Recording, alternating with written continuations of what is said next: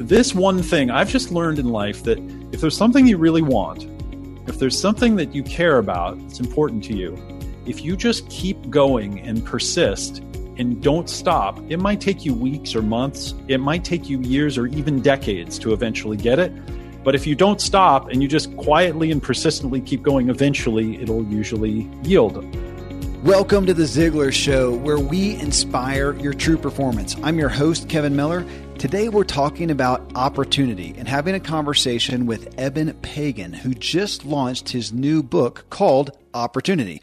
Eben is a guy I met 20 years ago amidst the new real estate marketing program. He was innovating then, and he still is today uh, greater level, albeit. He's an entrepreneur and investor who has built over 10 different online brands and businesses to the million dollar level. His businesses are all 100% virtual with no office for over 15 years now. Eben and his family spend more than six months per year traveling and living the virtual lifestyle.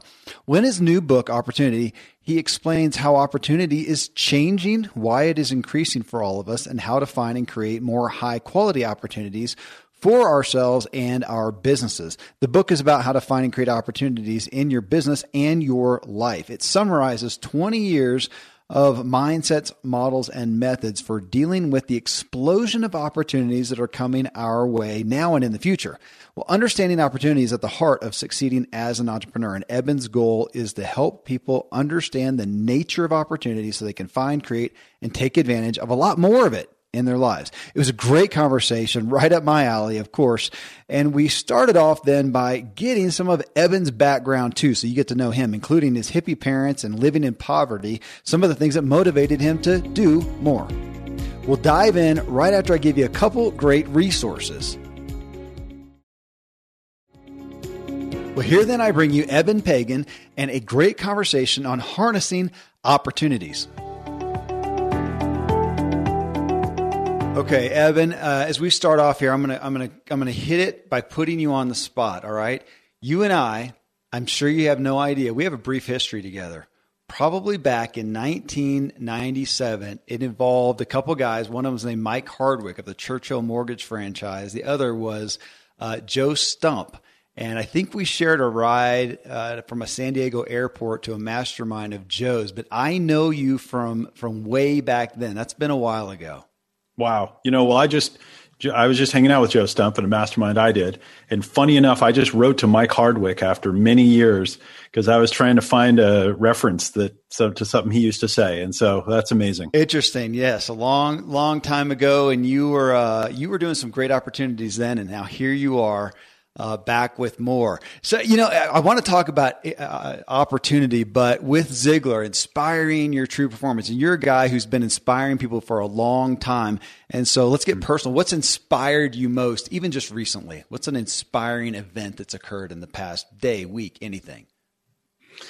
You know, lately, uh, it's been my family, you know, yeah. my little, my wife and my little daughter. Uh, I've got a daughter that just turned five.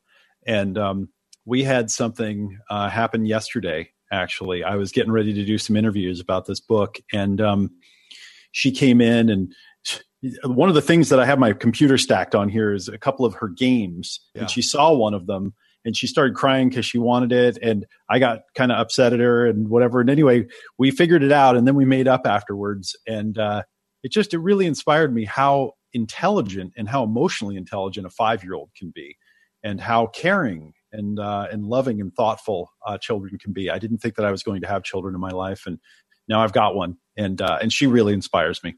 That is uh, absolutely. I there's few things that inspire me as much as my family. I mean, when it comes down to it, that's that's what matters. Well, I, I want to dig in. Yeah, speaking of of me having a little history with you, a long time ago. I mean, you have been at this uh, for a long time. And now, what a great fruition is this book that we're going to talk about. But I want to go back there. I don't know your background. And when we look at that and look at the fruition of today, uh, I mean, before you became the the Eben Pagan I'm talking to right now, who's on this new book called Opportunity, you started somewhere. And I, where did where did your early years were they supportive or challenging in regards to the success you find yourself in today?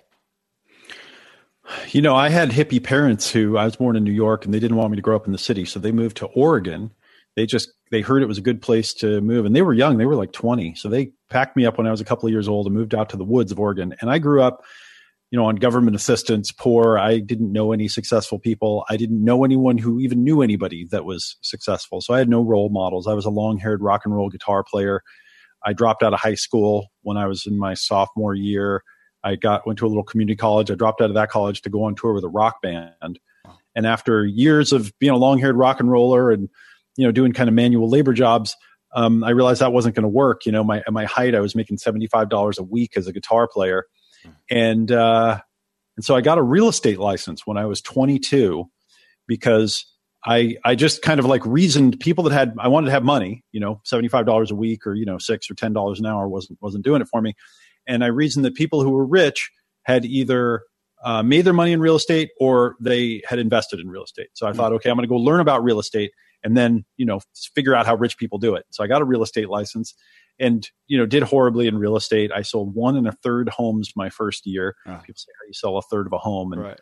your, your real estate broker takes pity on you and lets you help her with one of hers. Right. And I made like way less money than I was making at my manual labor job and like giving guitar lessons. Um, and I discovered that I need to learn sales and marketing. And so I started studying sales and marketing. And that's probably around when I came across Zig's material, when I started studying sales in those early days. And then from there, I just kept studying entrepreneurship. And I went through a phase in my late 20s where I was single and I couldn't get a date. And at this point, I had a better job by then and I had a nice little apartment and a car. And I thought, okay, wait a minute. I, you know, I've got the car and the apartment and I don't, you know, no girls will talk to me. So I went and I, I met a bunch of guys who were really good at, at uh, getting dates and I got to know them and I learned about okay how the opposite sex works and then I got a great girlfriend and then it all came together. You know, I had studied marketing and I had studied this dating stuff and a friend of mine had put an ebook online and he showed me what he was doing and I wrote a book of dating advice when I was 31 and I put it online and I just taught myself how to do everything and that was the thing that took off. And uh, and so I have kind of a past life as a dating guru. I wrote a book called Double Your Dating with the pen name David D'Angelo, which is kind of you know well known in the whole you know dating scene. And, uh, and I grew that business for uh, for several years. Um, started hiring people, grew that business 100% virtually, and um, you know got that business up over. Well, I mean, we did $133,000 in sales our first year, and most of that was wow. toward the end of the year. And then the next year, I, I launched an audio course. I did a seminar. The next year, we did 500,000 in sales. Then we did a million and a half in sales, and then five million. And I just kept growing. And, uh, and, I built a big team of people all over the country, all over the world. Again, 100% virtual. We started having other teachers come teach relationship and dating advice. And as I was doing that, a lot of people were asking me, Hey, Eben, how are you building this business? And so I was just showing them how I was doing marketing. And then several of my friends started launching businesses teaching different topics. One of them did a business on how to uh, plan your own wedding, and another one built a business uh, teaching poker people how to play poker. And and I watched these people go out. You know, one of them became a millionaire, and and so I realized, okay, I need to start teaching people what I'm learning about business. Yeah. And so this is kind of the story of my life now. As I go learn something, and I spend a couple of years getting into it, and then I realize, gosh, other people would want to learn this, and then I make some courses and I teach it. And so I've taught entrepreneurship and marketing and productivity and you know it all culminates now in after now teaching entrepreneurship for about 10 years and also investing in several technology companies and advising them uh, about two years ago i realized it's probably when it came together i was looking around all these successful people in my life and i've interviewed you know hundreds met and interviewed hundreds of millionaires and billionaires and i just saw this common denominator that they're just better at opportunity they're mm-hmm. better at finding and selecting and creating opportunities and I think if you think about it, you look around your life at the people you know that are most successful, they're the ones that are great at finding and spotting opportunities and then making a decision. They're good at making decision about opportunity. And once I had that common denominator, it just changed the way I saw everything. I mean, even though I had been studying this area for a long time, I, uh, I, I really went to work on thinking about this way, and it I don't know, it just changed how I approached my life. And then I started writing this book about a year ago. I got about a year into writing this book, and I just put everything that I know in there about creating opportunities, building a life that generates lots of opportunities, selecting your best opportunities. So going back there, hippie parents moved to the woods. Uh, you know, there was a good opportunity for you to just uh, do the music thing and, and go along. Was there a point when you realized uh, you had some drive, or you wanted more than the norm, or you did want more resources or more abundance? Was there was there a catalyst, or did you just kind of look back and find that this just happened? I mean, the catalyst was just being poor, you know, driving a lot of cars that cost two or three hundred dollars and having to change the, you know, alternators and right. fix flat tires myself and, you know, having them break down and not having nice things. And, you know, it just, it was just hard. And I just made the decision I'm going to go and, uh, and figure this out. My first home, uh, I was I would buy and sell music gear. I would, my dad was a you know he would always go to Goodwill stores and you know garage sales and pick things up. And so i was kind of a little bit of a horse trader. I'd buy a guitar for 50 or 100 dollars and then try to sell it for you know 200 or buy some stereo equipment at a garage sale and try to sell it. And my first home i was 22 when i got my own place and i bought a little trailer and i traded it for $1500 plus a guitar that i had. Beautiful Beautiful. And I moved into that thing and I was so excited to have my own pad. I remember I was happier moving into that place than any of the nice places that I have lived, you know, since. It was I was on my own.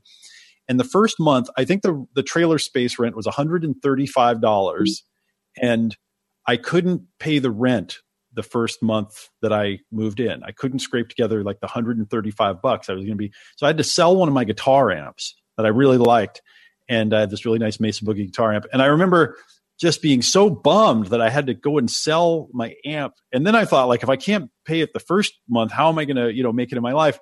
And um, yeah, and I just I remember that feeling. It stayed with me for a long time, and I just said, I don't want to ever be here anymore. Yeah. I don't want this for uh, for my life. Well, similar and, similar question on the on the entrepreneurial you know standpoint of. Mm-hmm did you at some point decide that maybe from a wealth standpoint, you saw these wealthy people and they seem, seem to be in real estate that you decided I want to be a business owner as opposed to an employee, which I would assume the majority of your peers probably were doing that. Or again, is that just, uh, it was just an opportunity that presented itself and you went forward from there? Well, if you if you're an entrepreneur, you got to kind of enjoy punishment. True. True. The entrepreneurial path is a little bit of a glutton for punishment. Um, the rewards can be huge and they're wonderful, but you also have to try a lot of things and you have to stay with it and you have to keep going. Yeah. Um, I don't think I, I didn't set out, you know, when I started, I didn't say like, I'm going to be an entrepreneur and I'm going to have my own okay. business, captain of my own ship. I just got a real estate license and thought, realtors, you know, can make money selling. They were always driving nice cars and everything. And um, I thought that's what I would do. You know, I thought I'd be a real estate agent. I'd make a million dollars. I'd buy a little house in Oregon and everything would be fine. Mm-hmm. And uh, it didn't work out that way, you know. But fortunately, I went on and I stayed with it. And it took me from when I started when I was 22, it took me nine years of just continuing to try things. And that was, I was 31. That was nine years later that one of them finally worked out. And it was this little book of dating advice, the most unlikely thing. Yeah. It's just so not, when I talk to friends, I was just talking to a friend of mine was down here.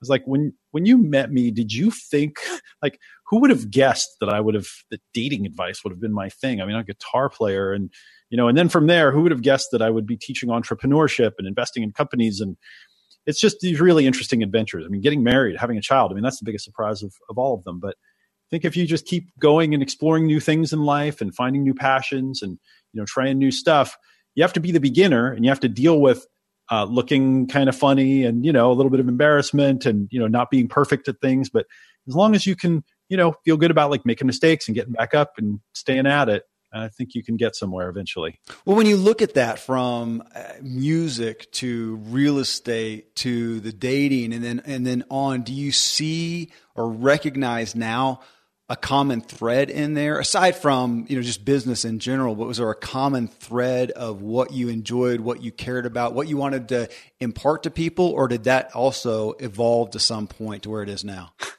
when I look at those, my friend, I see emotional and psychological instability. Perfect. Perfect. There we That's go. really okay. what I see. I don't, no, no, not so much.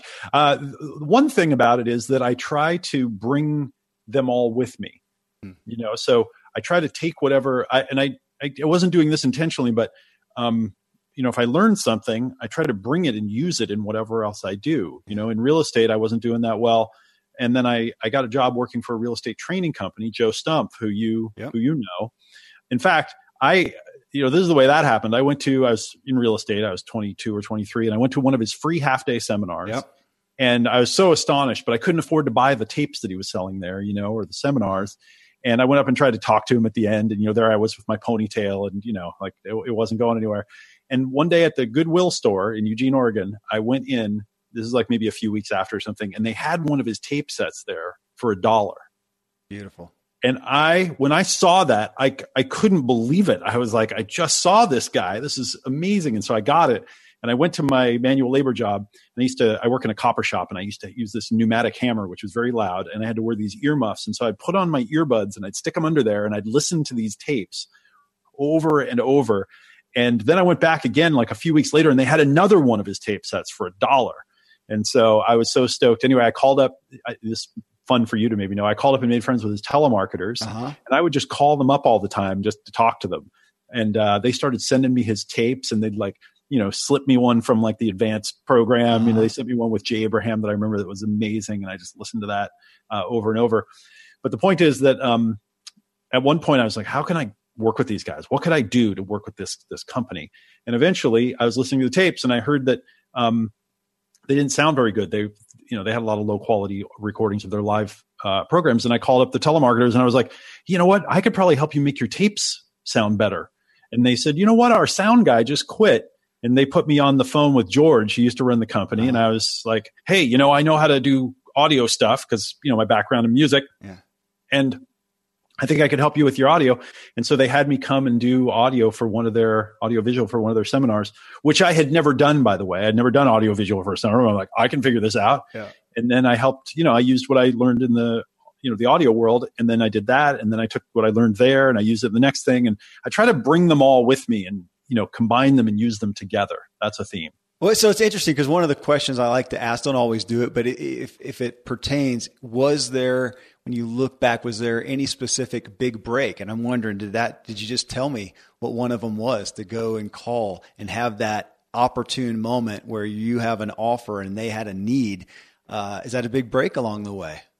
Yeah. Yeah. I'm meeting Joe. Yeah. And then through him, I met uh, my mentor, Jerry Ballinger, um, who's no longer alive. It was just an incredible human being. And that's how I got really connected up to Jay Abraham.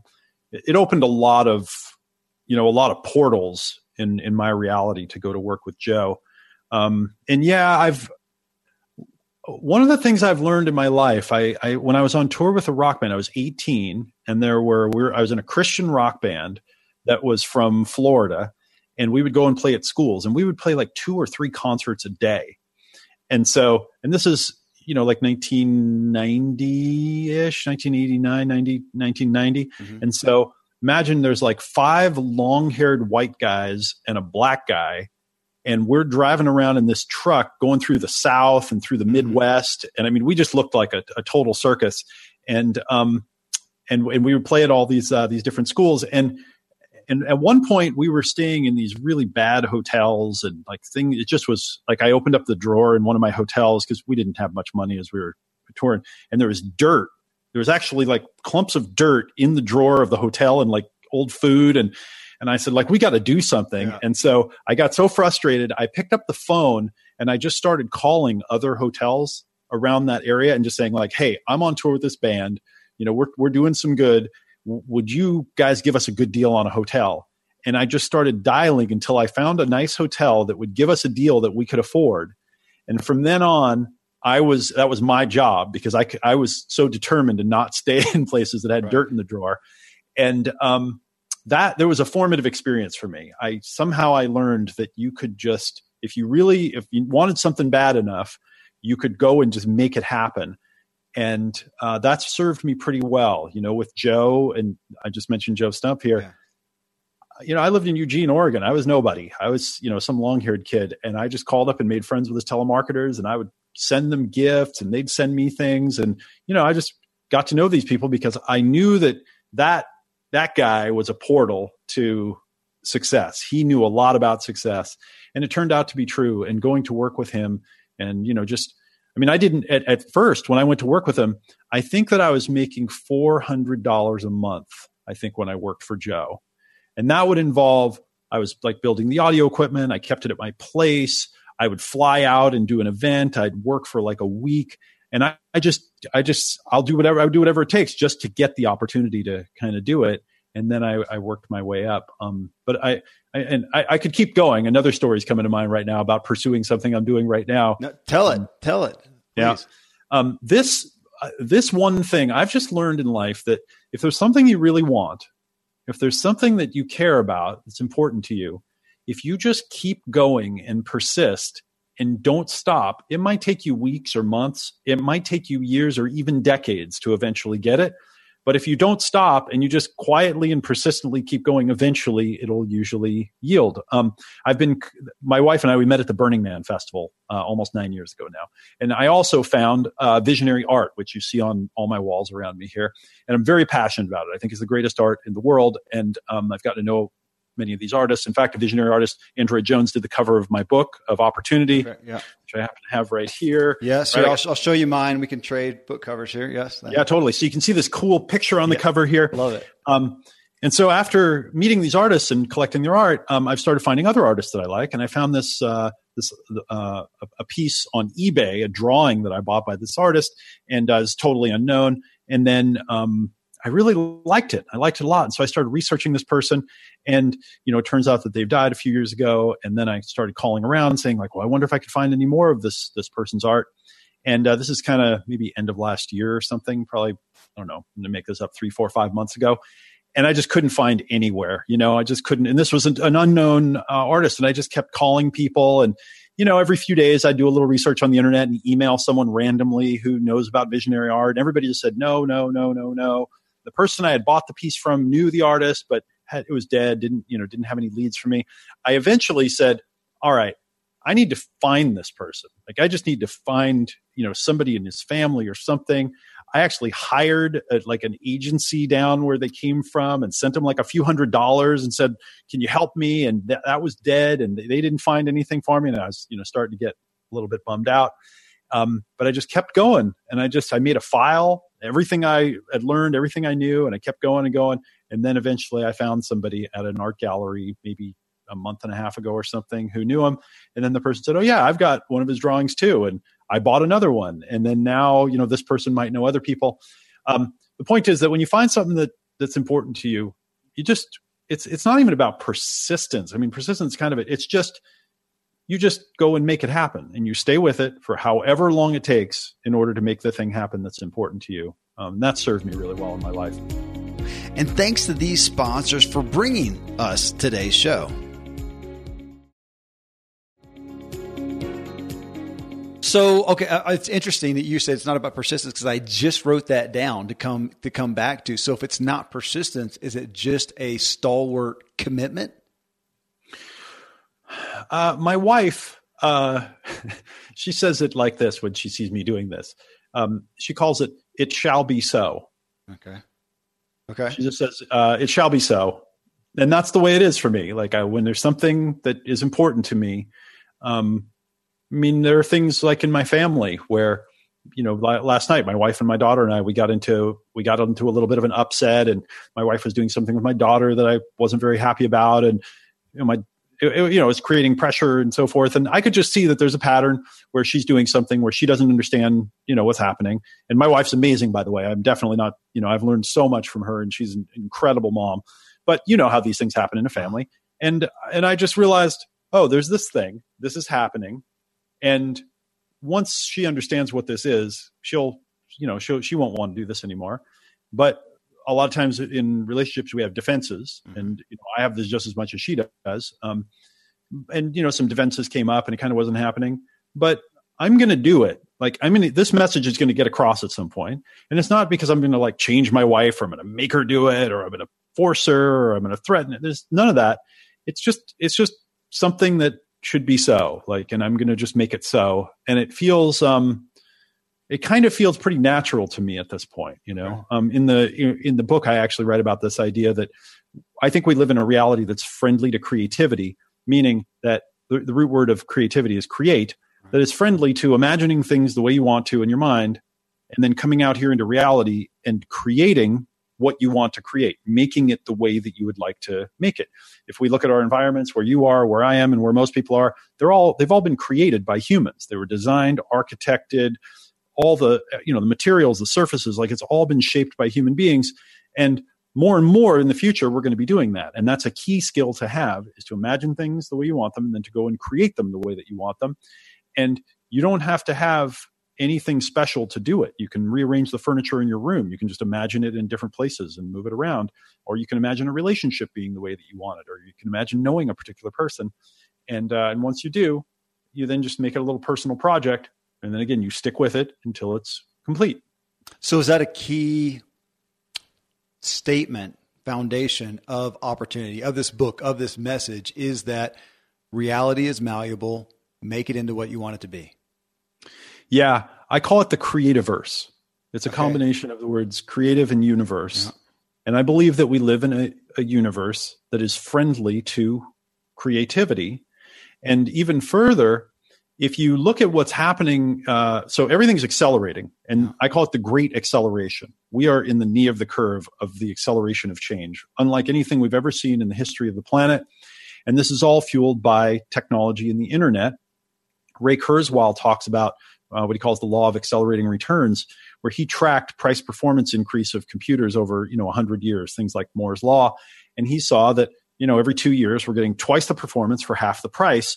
Which is why, if you think back 20 years ago, you remember that this thing, yeah. you know, was the little flip phone in your pocket with the buttons, and now it's a supercomputer that's more powerful than all the computers were in the world. You know, like I don't know, maybe 50 years ago or something like that.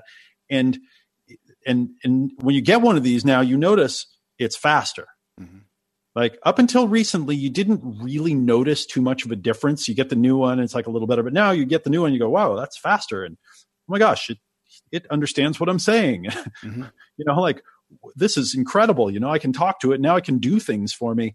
Well, that's going to go faster and faster and faster um, to the point where um, you know Ray Kurzweil believes that we're going to get to the point where we're going to extend our neocortex into the cloud and we're going to be able to make things happen just by thinking. And this is, I mean, if you if you just look at the latest stuff that's happening in the last few months here, computers can actually look at you put the cap on, computer and look at your thoughts and make a picture of of what you're thinking. They're to the point where now you can almost think and type and it just knows what you're thinking. This is actually happening. And uh, you know, go fast forward five, ten years. If you want to and when I started to design a website, I had to go buy expensive software and figure out how to work and, you know, get the thing. It would take weeks or months to get a website set up. A good friend of mine was just over, um, and he's a designer. And he showed me a website that he built. He said, Hey, I just went and signed up for one of these services. I got online. They have a free thing. And I made this beautiful website. He showed it to me. It's got pictures. It's beautiful. And he made it in a few hours from start to finish. And if we go forward another five or 10 years, I believe we're going to be able to just like push a button and say, we're going to start designing a website and then start talking about what I want to see. I'm going to say, I want it to be blue. I want it to be a little bit lighter now, a little bit more green. Put an opt in box over here, you know, put my picture over here. Okay, and here are the words I want. And we'll just be able to speak and it will all be appearing in front of us. And I think that's the reality we're moving towards in the future, where at the speed of thought and, and conversation, we're going to be able to create things And then we have to practice now because we get to do it in slow motion. We get to practice in slow motion, imagining things and then create creating them. And if we're not ready for that when it comes, those people that are ready for it and that are doing it are going to have such a huge advantage. It sounds amazing, and it sounds as you talk it in that way, it sounds daunting. It sounds godlike, speaking things into life. Uh, I mean, it, it, it's it is. It's a ridiculous. So let's come yeah. back to opportunity here. You're talking about opportunity. You wrote this book. I mean, I went through it. You've got so much in there. If you have to do, you know, the the age old elevator pitch that gets worn out, that cliche. But if you if you do that, I mean, from a stage, what what with opportunity, what with this message is a primary uh, loudspeaker that you want people to understand and recognize about opportunity. Yeah. Well, our options are exploding across our lives. We have more options and more opportunities than we ever have, and they're growing exponentially. There are more options to try new foods and go new places and watch new movies and you know travel and to meet new people and to try new businesses and very key to learn new things. The learning landscape has changed dramatically.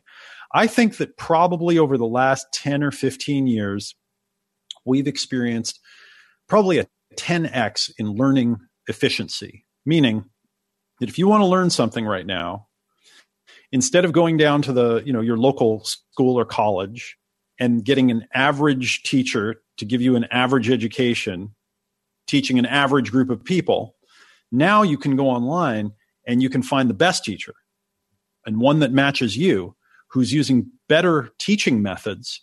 And you can go at your own pace. And if you want to hear something over and over you can. You want to rewind you want to start over.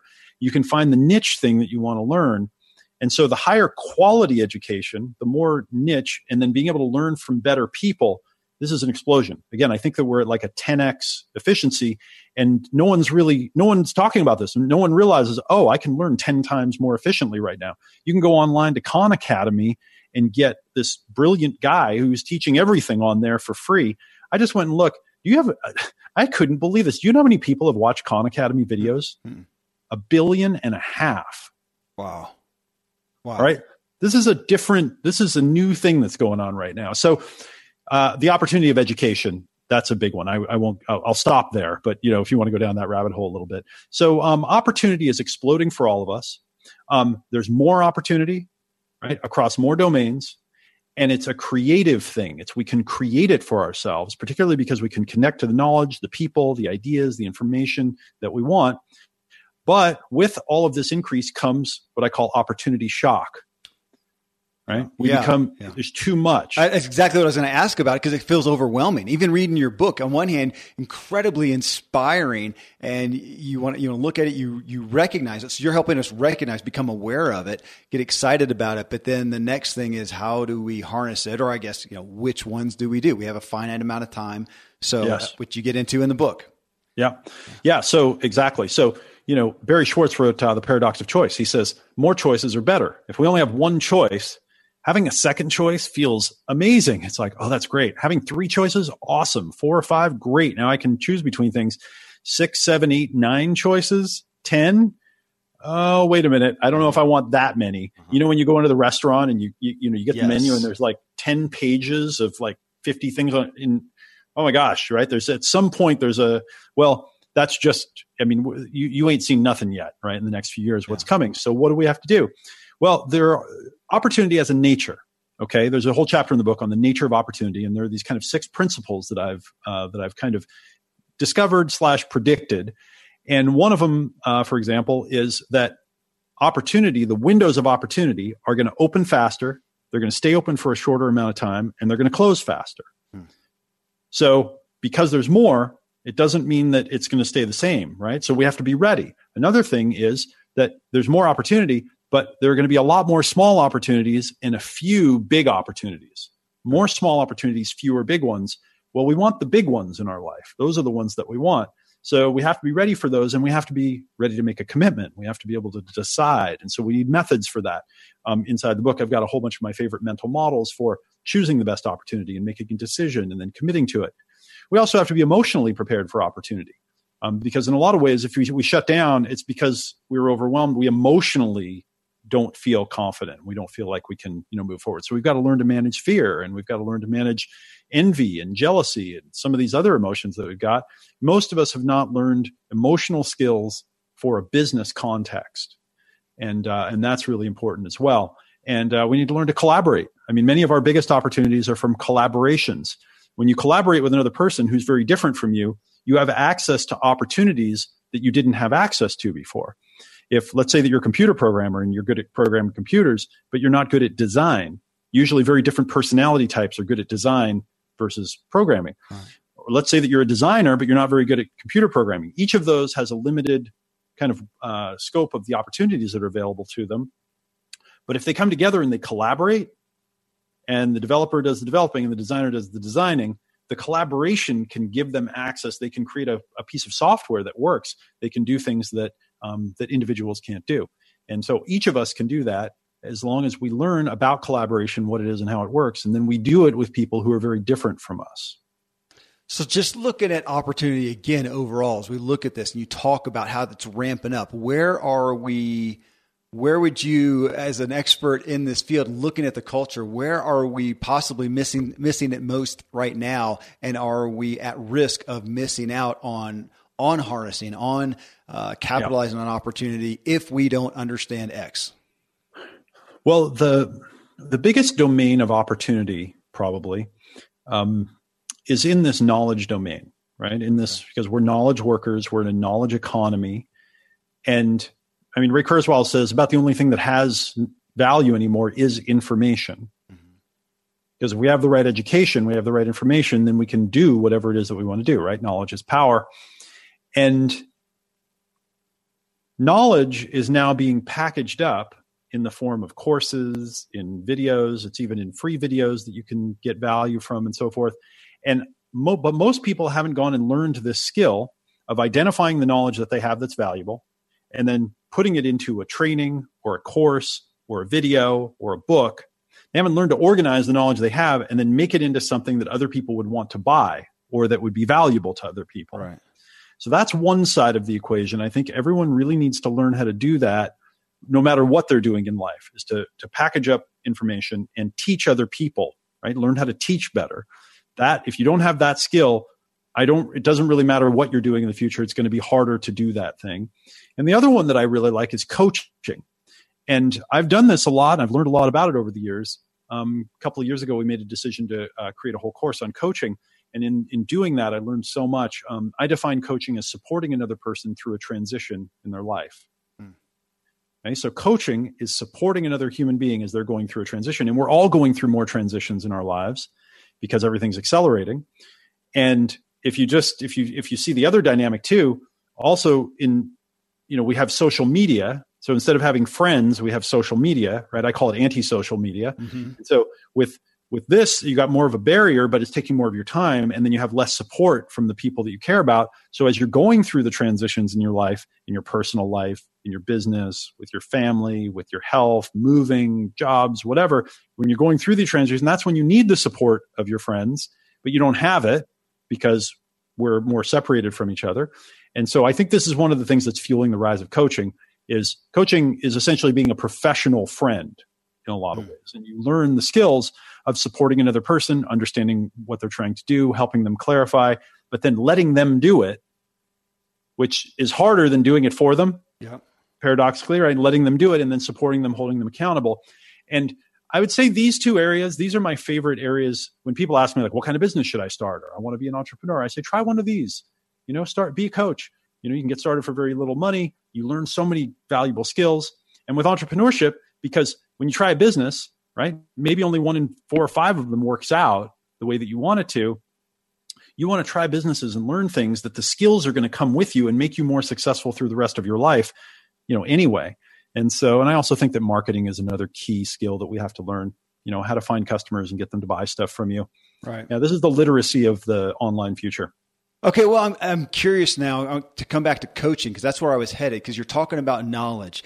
And I mean, I've lived my life here in the personal development world, and I hear you testifying to you know, the power of knowledge, the increase in it, and that's great. I have personal heartburn though for even my own role in this and putting it out, but are people actually benefiting? Is it t- just tickling in their ears? Is it just entertainment? Is it, you know, hopeful stuff to hear, but are they actually doing something with it? I was going to ask you about that, but you already came in and said you want people to package it better, teach it better, and then the coaching aspect specifically, and you use the word doing to help them actually do something with that knowledge. And that feels like a responsibility because you know as well as I do, you can make a lot of money by pumping out knowledge left and right over and over, day in and day out. And yet at the end of the day, though, did somebody actually harness it? Did they use it? Did they change? It's, it's one of the tragedies, you know, to me. It's one of the tragedies in my life and my business. Um, fortunately, you know, I think we teach really high quality stuff and we have so many success stories and I'm very blessed that wherever I move around our industry, people have been influenced by me and you know, I, I know that our our uh, our materials benefit a lot of people, but uh, unfortunately, a lot of people, you know, they just they buy the course and they don't do anything with it, or they don't even go in, you know, and that that's tough when that happens. yeah.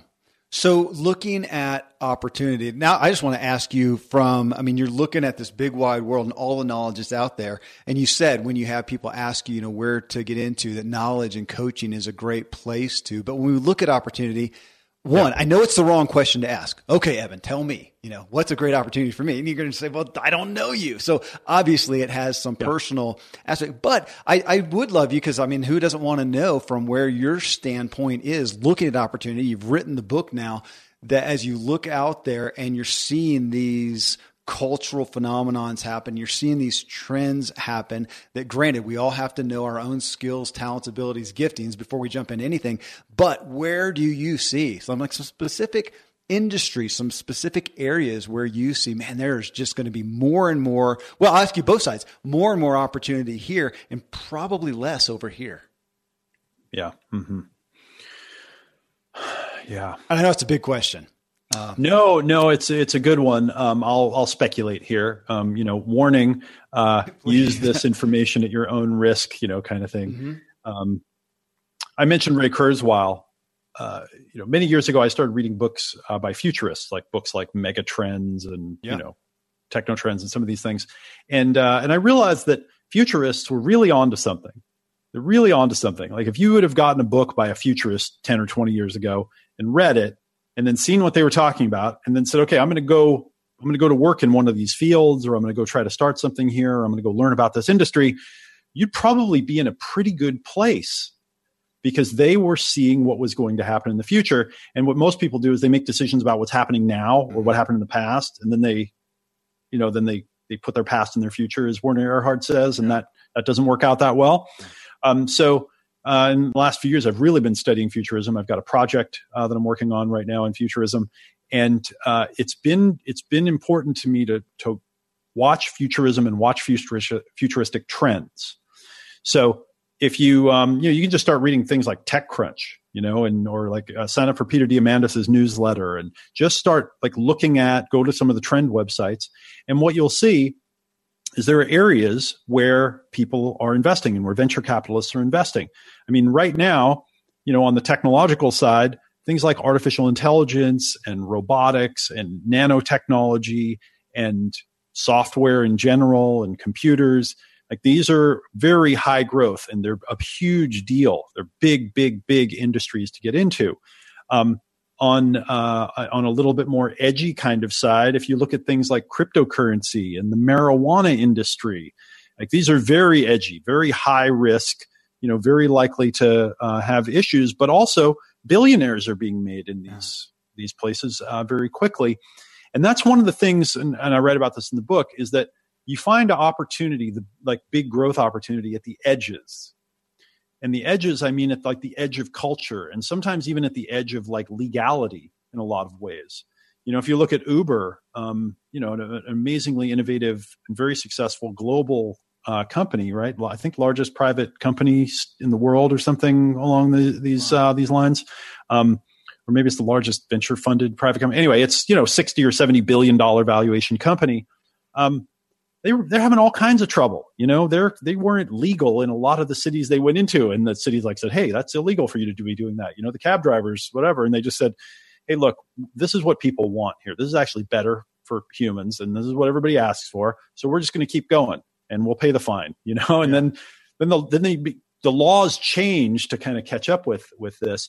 So big like business and growth opportunities and financial opportunities oftentimes you're you're dealing with kind of the edges of things and you've got to take a little more risk and you've got to be a little bit more um, have a little more courage uh, to do these things. Uh, but yeah read about futurism. Study some of the trends and where things are going because there's so many exciting things happen happening and they're all they're all converging and they all touch each other in different ways. They all influence each other. Um, you know when social media showed up know, everybody said, "Oh, what's that?" But you know what? That's impacting all these different industries, and if you're not using it for advertising or other things, you're kind of locked out uh, in a lot of ways. Um, so, yeah, that's a short answer. Well, and, and I'm, you know, I mentioned a little bit about, of course, we've all got to audit somewhat our gifts, talents, abilities, and, and, whatnot. And I know you talk about in the book some more of, I don't think this is your word, but but my paraphrasing. You know, how does the average person? I mean, we've got a we've got a, a group right here, uh, the Ziglar Show, in the podcast arena overall. These are aspiring people. These are people who know there's opportunity. They're people who see opportunity, and some of them uh, may have a couple. A lot of them feel like oh, I got too many ideas is, and they want to understand what that filter is for them because on the side of taking action is generally risk, risk of your finances, your time, your spouse, your your whatever, all those issues. So from a, a low level in that standpoint, where can you just give the audience here a little bit of fodder for just some high level filtering sure. mechanisms? The number one thing to to kind of address that that I would recommend is most people haven't invested enough time learning about their own personality, actually learning who they are. And there are a lot of great personality tests and systems out there.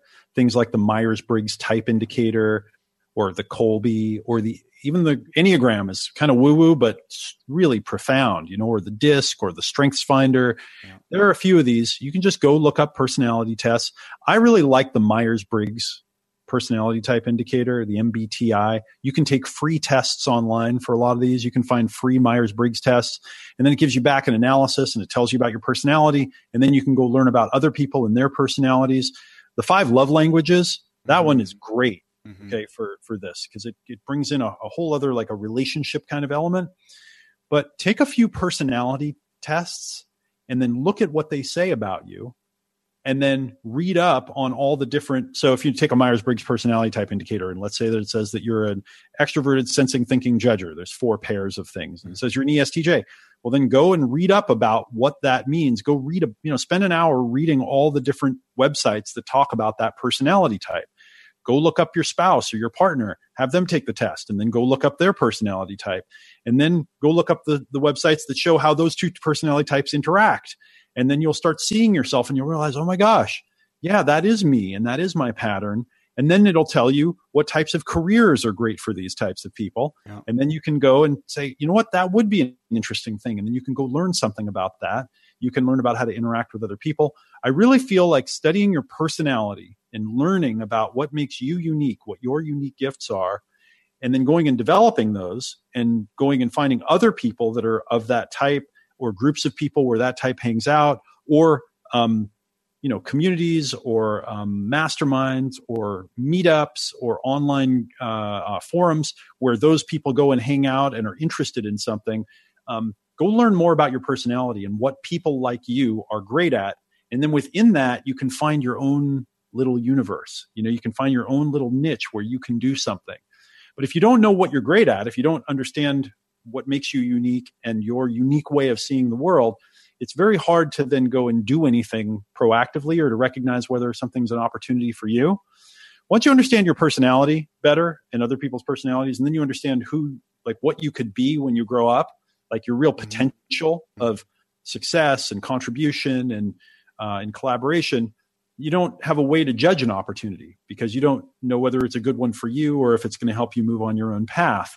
Um, I was reading uh, in a book some research that said that um, our brains, right? We have all these different brain centers. We have like a visual cortex, and we have a you know a language center, and we have all these different uh, centers.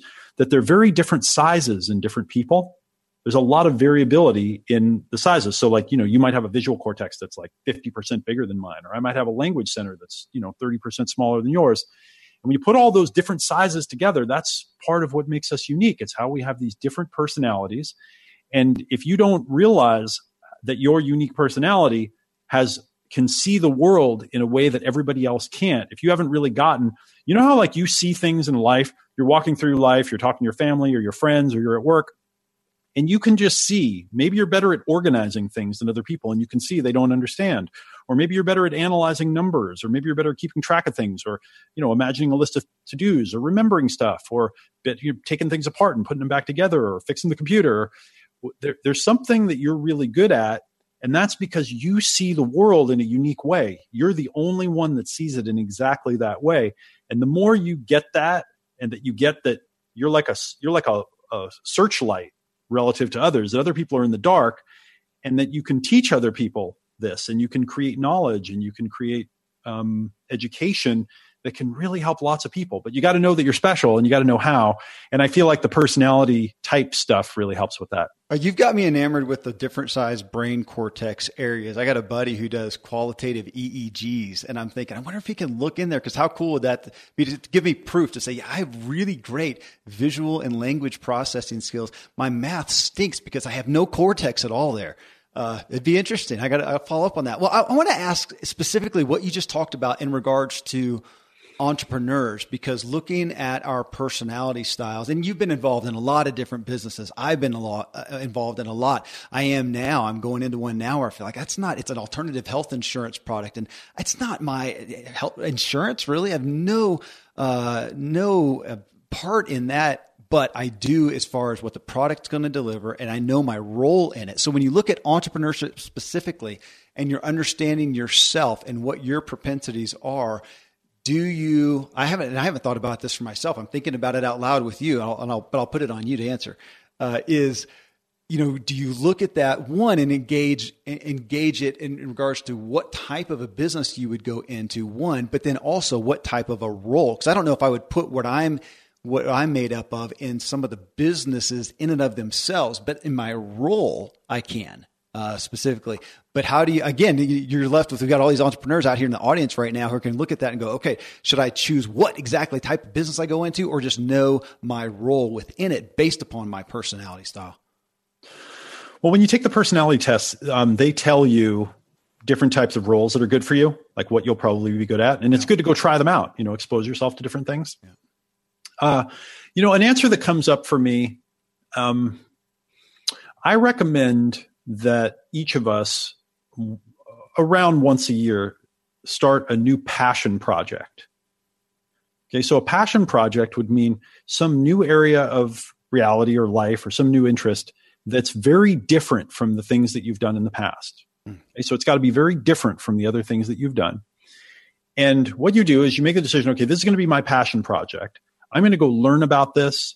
I'm going to go play with it. I'm going to study it. I'm going to just, you know, get involved in some way so that I can uh, follow my passion here. Right. And if you do this, it's probably good to do it at the beginning of the year. Mm-hmm. You know, when you're making your new, new Year's resolution, you got that energy and everyone's starting new things and go get a couple of books.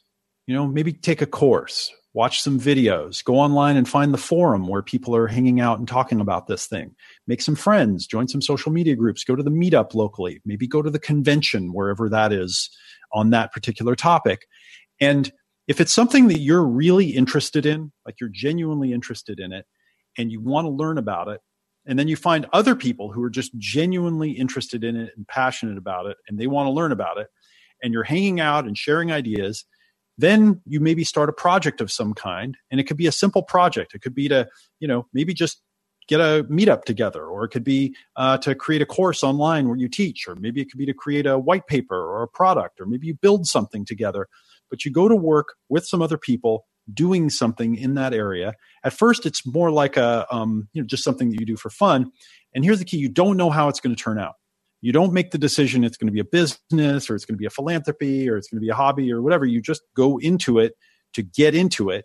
And then once it gets some traction and you do something with your group and you see that there's, you know, maybe something that this could turn into, then you make a decision, you know what, let's make a product and let's try to sell it you know? Or let's just do this as a philanthropy. Let's just give it away or let's have an interest group or let's have a hobby. You know let's get a group of people together and let's all study this hobby. And if you do that maybe once a year some of those will turn into businesses. Some of them will turn into just contribution projects. Some of them will turn into hobbies.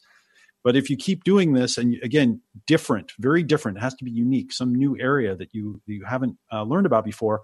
You will keep learning. You'll meet new, diverse people from other worlds. You'll build an opportunity network. You'll be able to see between different domains, and that's where you really start seeing opportunities that are unique to you where you could do something that is the intersection of a few different things and you're the only one there because they were your passion projects. And again you know some of them will turn into successful businesses um, and uh, and things that'll be really fulfilling. And I, I feel like that's that would be like a path to building a fulfilling life. Absolutely. Well when you look here again just at opportunity and you've got this book you've got this message and we're speaking to a big audience here. What is a, with you being, you're the opportunity evangelist, you're the advocate. What's a good perspective if you have to give a paradigm shift or some lenses to look through for all of us that you would say this will help you? Having this type of a mindset will help foster more opportunities, help you see more opportunities that are out there that you may be missing currently. Right. Well, Wayne Dyer, he said, you'll see it when you believe it right? And part of what I'm trying to do with uh, the book and why I work so hard on it is the book is a mindset shift that I'm I'm trying to transmit what's in here into there. Mm-hmm. I'm trying to beam the ideas into your head so that when you think, you think differently. When you move through reality and you look at things, you see them differently. And I will just guarantee you that if you read this book, you won't be able to see things the same way anymore nothing will appear exactly the way that was and you'll see opportunities all around you that you didn't see and you'll be able to um, uh, estimate them and, and and judge them and compare them to each other and make decisions on them in ways that you couldn't before and a lot of it will be more uh, more automatic. And so you have to get the mindset you have to believe it you have to do what it takes to be able to find and see and create opportunities because then once you do you become i think a little bit more abundant in your thinking you become uh, more optimistic. Uh, it, you have to work a little bit harder because now you have to make decisions between these things. You know, as uh, you know, as I say, more money, more problems. Um, as you as you experience more success in your life, that brings other challenges. But what I've also found is that if you don't have increasing challenges in your life, then life's actually not that interesting. It's yeah. not that fun. Um, you know, my family, my wife and my daughter, this is the hardest thing that I have ever done by a long shot. And we've been traveling a lot the last few years, last three, four years. We've been traveling more than six months. We go live in all these different places. And I mean, it's cool and it's, you know, it's a fun romantic lifestyle, but it's hard. It is the hardest. I mean, you know, they say travel with someone if you want to know if you're compatible with them, um, because you'll get into a lot of conflict and stress and things. Um, challenge yourself. Challenge, sign up for challenges that are more and bigger and that really push you to to your edge. I mean, this book, I still can't believe that I I took on the challenge of writing a book that I was really going to write for a long time. It was hard. It was very challenging to do this. But now that I'm done, there's a I mean, I, I literally I just finished the last final touches on this book about two weeks ago, like just the final piece, and there was a I am never going to write another book for the uh-huh. rest of my life. Like I am just done with that. It's over. That sucked. And then after a few days, you know, and I started showing it to a few people and people started coming back and reading it and saying, man, I mean, this is great. You know, I read the whole thing and, you know, my wife said, I'm really proud of you. And then, you know, I got the physical copy and I started looking through it and I was like, you know what? This isn't too bad. Maybe I should write another book. and, you know, and I'm crazy, but there's something to that, you know, it's, it's like if at the end of the day you're tired, if you're tired because you didn't do anything, it's a totally different kind of tired than it's tired because you did everything. You know, the second kind is a satisfying kind of tired where you like you go to sleep and you sleep really deeply and you sleep really well. The first kind is like uh, I'm just tired of being tired and uh, you know, challenge yourself. Put yourself into situations that you can't escape from that force you to grow physically, to grow in success, to grow emotionally, to grow in relationships, to grow as a, a learning being, yeah. to grow in your purpose. Force yourself to do it. And then when you do, I mean, don't go jump off a cliff or like do something that's crazy or, you know, too dangerous, incremental challenges. But, you know, making yourself do things and setting the conditions so that you have to cope Nathaniel Branden, who I, I, you know very influenced by, I was fortunate enough to know him when he was alive.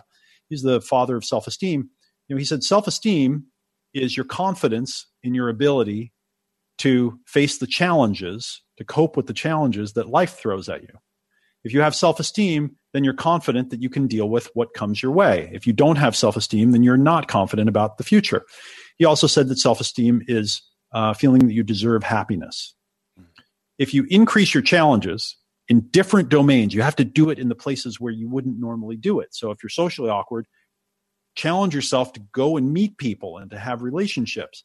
If you're financially, you know, challenged, financially challenged, go challenge yourself financially. Go, yeah. you know, go learn about investing or, you know, go learn something. If uh, you, you find yourself stagnant, you're not learning stuff, go read some books about how to learn and go challenge yourself in learning. But as you do this and then you see yourself cope and you have to when you're forced to, and then you do it, that's what builds self esteem. That's what has you feel like, okay, I can do this. I'll tell you, I mean, I, I didn't think I was going to get married. I didn't think I was going to have a child, uh, as I said. And uh, this has been extremely emotionally challenging for me because when you're dealing with, you know, not just one person that's maybe upset, but there are two of them and there's nowhere to go. You can't, there's no escaping from this one because the only escape is like I'm leaving and I'm not leaving my family. I'm with this family for the rest of my life. We are staying together. We are going to figure this out. Even though in the moment I feel like, no, I'm leaving. I'm, you know, this this sucks. What am I? What, what am I doing here? When you and then you, you know, you come back from it and you realize, oh no, no, wait a minute. I've got some emotional growth to do here. That means that I I need to learn how to cope emotionally. I need to do some self regulation. And then you go through that. I mean, it's, I've been with my wife for coming up on nine years. It's only been the last maybe year or two, in the last year in a lot of ways, where when I do get triggered or we get upset or we get in a fight about something, and then I come back and I, I, I know that I can cope, where I just have this knowing, even if I'm upset, where I say, no, I'm going to be okay through this. And in fact, you know what? I'm going to learn something from this and we're going to be better. We're going to come out of this stronger. And gosh, it's building self-esteem, you know, it's a it's a worthwhile investment in all domains of life. I love that statement, building self-esteem, believing you deserve happiness. Okay, I'm sure like myself, you are amped up about the opportunities in your life. Again, get Eben Pagan's new book, Opportunity, at zigshow.com slash Eben, E-B-E-N. You get the hard copy, the bonuses of his best opportunities of 2018 live workshop, the video series that shows you how to find your big idea, and the opportunity discovery checklist exercises and bonus chapters. All free. You just pay the shipping. Again, go to zigshow.com slash Eben. E B E N. Hey, if you got value from the show, please let us know. Leave a review in iTunes and then email us at thanks at ziglarshow.com and tell us your iTunes username so we can thank you by sending you Zig Ziglar and Tom Ziglar's book, Born to Win, an actual hard copy. Let me tell you real quick about a great resource, then I'll fill you in on the next show. Coming up next in show 568, we hear a three minute heartfelt message from Zig Ziglar on faith. But it's not just a sermon, he's hitting on the reality of how faith impacts our literal lives. From it, I asked on Facebook, where you can join the discussion that we have every week. Just friend me at Agent K Miller. And I asked this question though How has your faith in God or a higher calling tangibly benefited your physical, financial, or career slash business success? That's a big question. You're going to want to hear what people had to say about it. Tune in then. Till then, thank you for letting me walk with you as we inspire our true performance together.